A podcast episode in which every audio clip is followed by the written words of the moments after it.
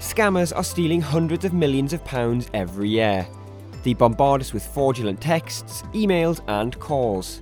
And what's more, their tactics are getting increasingly sinister. To keep across the latest scams, sign up to our free Scam Alert service to help you stay ahead of the latest scams and protect yourself. Go to which.co.uk forward slash scam alert dash newsletter. That's which.co.uk forward slash scam alert dash newsletter. Thank you.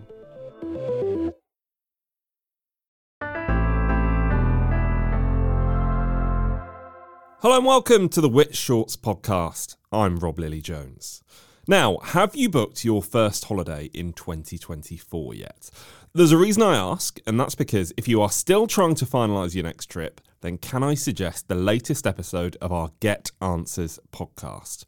In it, our experts discuss the best places to visit this year with a surprising destination recommended for your next long haul trip. Just search Get Answers wherever you're listening to this podcast. Now, sticking with the holiday theme, and on today's episode, we're asking who is really telling the truth about flight delays, with airlines finding plenty of excuses to avoid paying the compensation that you would otherwise be entitled to. This piece was originally written by Trevor Baker, and a reminder that for the next few weeks, I'll be handing over to AI to tell us more.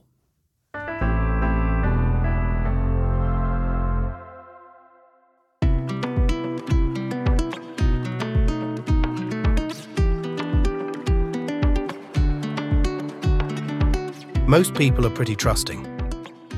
When we asked passengers who had flight delays or cancellations whether they believed the reason given by the airline for the disruption, just over half said yes.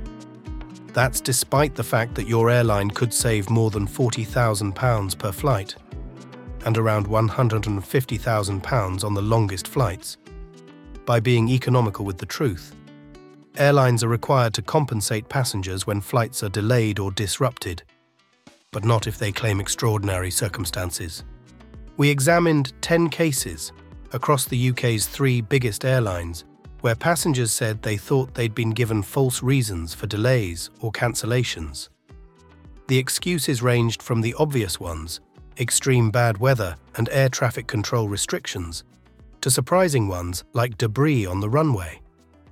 In each case, it was impossible to say for sure that the airlines were lying for financial gain or that there was a lie as opposed to confusion or miscommunication.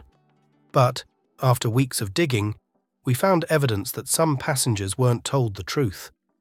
The almost half of you who had doubts about your airline's excuses might have been right. Emily Allen, not her real name, and her friend Marina were delayed by over five hours on their Ryanair flight from London to Milan. They were told, after sitting on the plane for an hour, that the crew had gone over its permitted hours and couldn't continue the trip. They disembarked, were put on a bus to another plane, and waited hours more. We were eventually offered food and drink, says Emily, but only if we paid, even for water. By the time they arrived in Italy, the transfer that was supposed to take them to an idyllic alpine valley had long gone. The only way to get there was a taxi costing 380 euros. The faint silver lining should have been that they were owed £220 each in compensation. But Ryanair didn't just say no to their claim, citing air traffic control restrictions. It put up a defence that Emily says was littered with inaccuracies and untruths. Emily and Marina both separately complained to Ryanair's dispute resolution scheme, Aviation ADR, only for the airline to continue to refuse to pay. It even denied there had been a change of planes. The burden of proof is on the claimants to show that they were transferred to another plane, it said, adding, the claimants were not transferred to another plane. Emily describes this as a barefaced lie. But the adjudicator at Aviation ADR accepted Ryanair's position and awarded Emily nothing. Marina, on the other hand, got an adjudicator prepared to do the bare minimum of checking the facts. He awarded her £220. We asked Aviation ADR why it had given two contradictory rulings for the same flight. It said it can't comment on individual cases, but agreed to review Emily's case. Ryanair didn't respond to a request for comment on this case study, but did reject our allegation that the reasons it gives to passengers are not always accurate. More than 18 months after Emily's flight, Aviation ADR finally reversed its decision and agreed that she was owed £220. She's still waiting for Ryanair to pay. British Airways passenger Chloe Hitch was expecting to arrive in Aberdeen at 10:30 p.m. She finally arrived, exhausted, at 2:19 a.m. She too had to book an expensive taxi to her destination, but the good news was the crew on the flight had made a very clear and specific announcement that we would be eligible for compensation due to the lateness of the flight. BA, however, declined her claim on the grounds of bad weather. Bad weather is one of the extraordinary circumstances airlines can use as a defence against paying compensation. Another BA passenger, Margaret Hunter, arrived at Heathrow the same evening, two hours late on her way back from Las Vegas to Glasgow. In London, she was told by BA staff that all flights to Scotland were cancelled because of an IT failure. When she claimed compensation, BA used the same excuse as with Chloe bad weather, and refused to pay. It wasn't until she went to BA's adjudication scheme, CEDR, that she and her husband finally got £520 each, with no admission of liability. BA admitted to us that it had made a mistake, but said Margaret was only owed money because her delayed Las Vegas flight meant she missed her flight from Heathrow. One reason that most of us believe airlines is that so many of their employees, airline pilots and cabin crew, are clearly decent people who are as frustrated by delays as we are. Two passengers we spoke to, Leo O'Connor and Owen Engelsman, said that they were told by EasyJet flight and ground crews that a lack of staff was the main reason for their long delays from London to Tenerife and Amsterdam, respectively. But when their compensation claims were denied, they were told the reason for their delay was air traffic control restrictions rather than lack of staff. Anticipating their bewildered reaction, the official EasyJet response explicitly told them not to believe the crew. It said, Please note, this may not match the information you were given on the day of travel, as our staff in airports and on board may not have had all the information concerning your delayed flight. When we put their cases to EasyJet, it said that it stands by the decisions made to Leo and Owen, although it accepted that Leo's delay was caused by a number of factors. EasyJet told us it takes its consumer responsibilities under the relevant regulations seriously and will always pay compensation when it is due. It added that regardless of whether the cause of a cancellation is outside of our control, we always look to take care of our customers and provide direct information on their options. Robert, our former airline lawyer, argues that flight and cabin crew are likely to have the most accurate information about a delay or cancellation because they're on the ground dealing with it at the time. Nobody's denying that there have been cancellations and delays because of ATC issues, most dramatically the IT meltdown on August bank holiday but a quirk in the law means it's very beneficial for airlines. While the regulations say other issues can be an extraordinary circumstance, air traffic control restrictions are automatically considered an extraordinary circumstance, with no compensation payable. Compensation solicitors Bott & Co told us that, in its experience, EasyJet cites ATC restrictions in its defence far more often than BA or Jet2. In July last year, EasyJet cancelled 1,700 flights, blaming unprecedented air traffic control delays. But not everybody believed it. Some industry voices wondered if the problem was air traffic control, why didn't other airlines have similar cancellations? Steve Jari of the Prospect Union represents air traffic controllers, as well as other aviation workers. He argues that the real reason for the cancellations might have been lack of staff.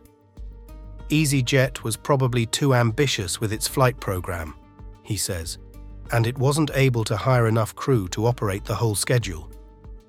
Crucially, he says that reducing the number of flights, as EasyJet did, isn't a solution to the very real shortage of air traffic controllers.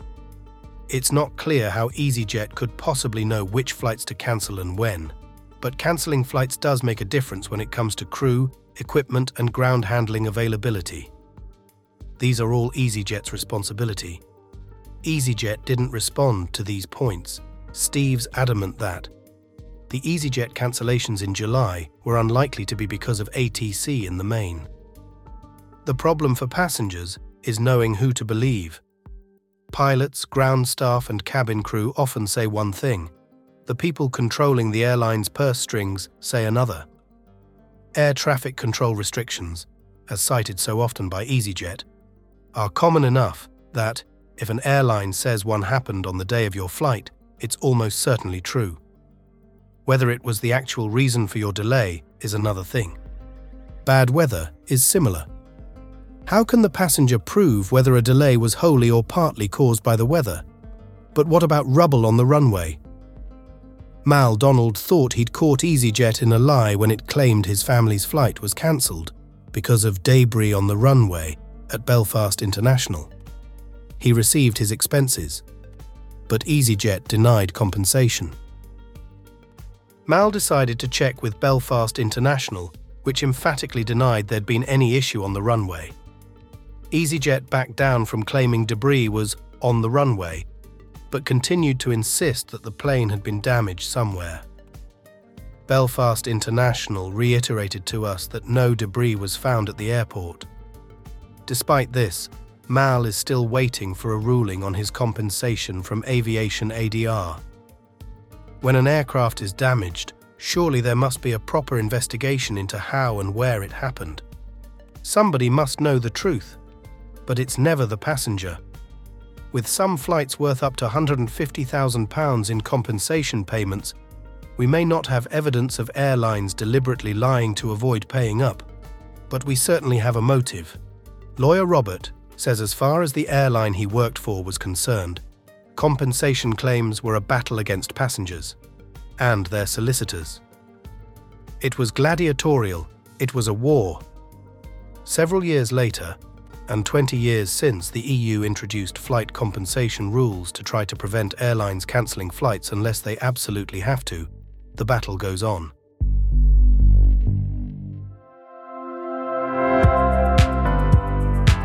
Thank you to Trevor Baker for that original piece, published in the January issue of our travel magazine. And don't forget to tell us what you thought of what you've heard, too. A reminder that we used ElevenLabs AI text to speech generator to bring you today's episode. And you can send your feedback to us at podcasts at which.co.uk. You can find more articles you'll find useful every day on everything from money and technology to home and garden advice by signing up to one of our many free email newsletters. And you can do that at which.co.uk forward slash newsletters. We'll be back next week for another episode of Which Shorts, and thanks for listening. Which Shorts was produced by me, Rob Lilly Jones, while the exec producer was Grace Farrell.